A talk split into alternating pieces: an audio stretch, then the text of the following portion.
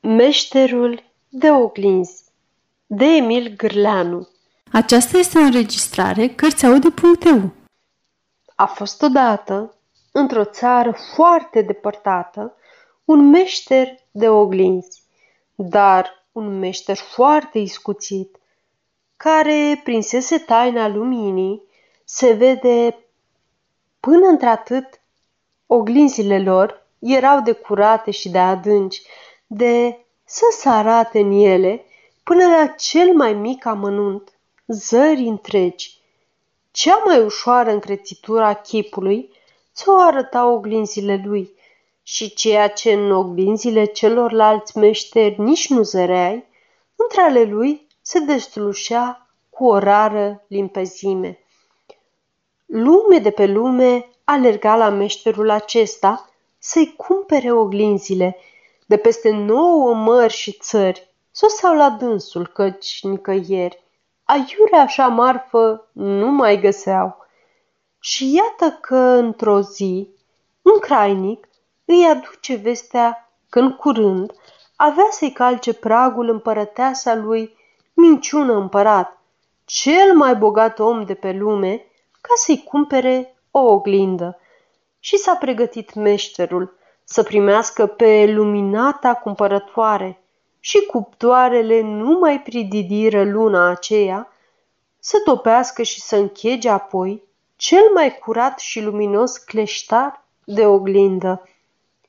Și a sosit împărăteasa cu mare alai, cu sulițari și săgetători, călări, împrejurul carâtei. Iar când a dat să se scoboare Maria sa din carâtă, s-a înspăimântat meșterul de sluțenia ei. Avea, mă rog, împărăteasa, un cap rotund cât un dovleac, o față fălcoasă ca de cal și un trup scurt și gros cât o buturugă. S-a închinat meșterul până la pământ, iar când a trecut împărăteasa înaintea lui, s-a bătut bietul peste gură ca după ucigăltoaca. Și a început să-i arate meșterul împărătesei fel și fel de oglinzi. S-a privit împărăteasa în ele, numai câte o clipă, căci le și dădea la o parte, necăjită cât de rău o arătau oglinzile meșterului aceluia. Și, la urma urmei, când și aruncă privirea în cea din urmă, bat jocorii pe meșter că o făcuse să alerge poște întregi pentru o marfă tot așa de proastă ca și a celorlalți vânzători.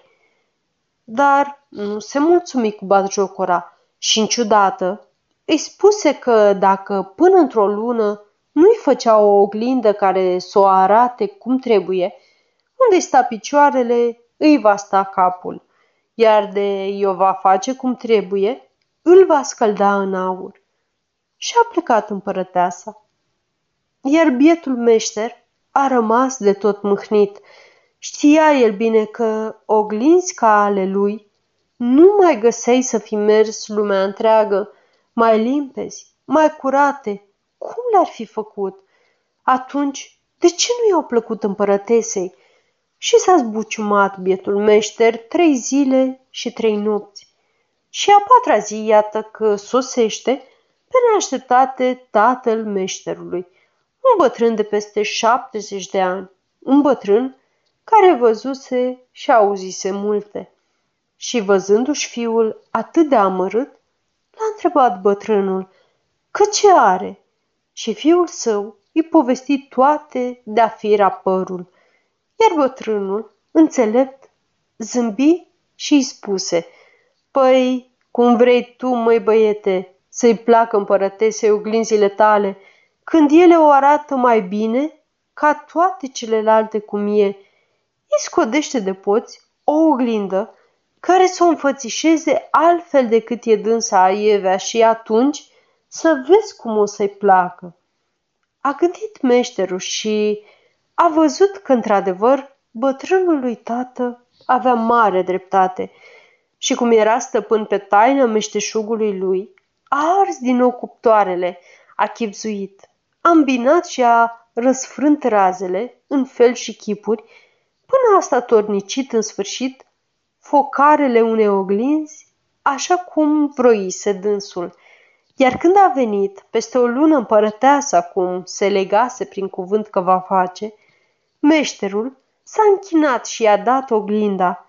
S-a privit împărăteasa și nu-i venea să mai lepe de oglinda din mână, așa de răsărită, de subțiată și de mlădioasă, o arătă pleștarul și a poruncit să-i se plătească meșterului aurul din două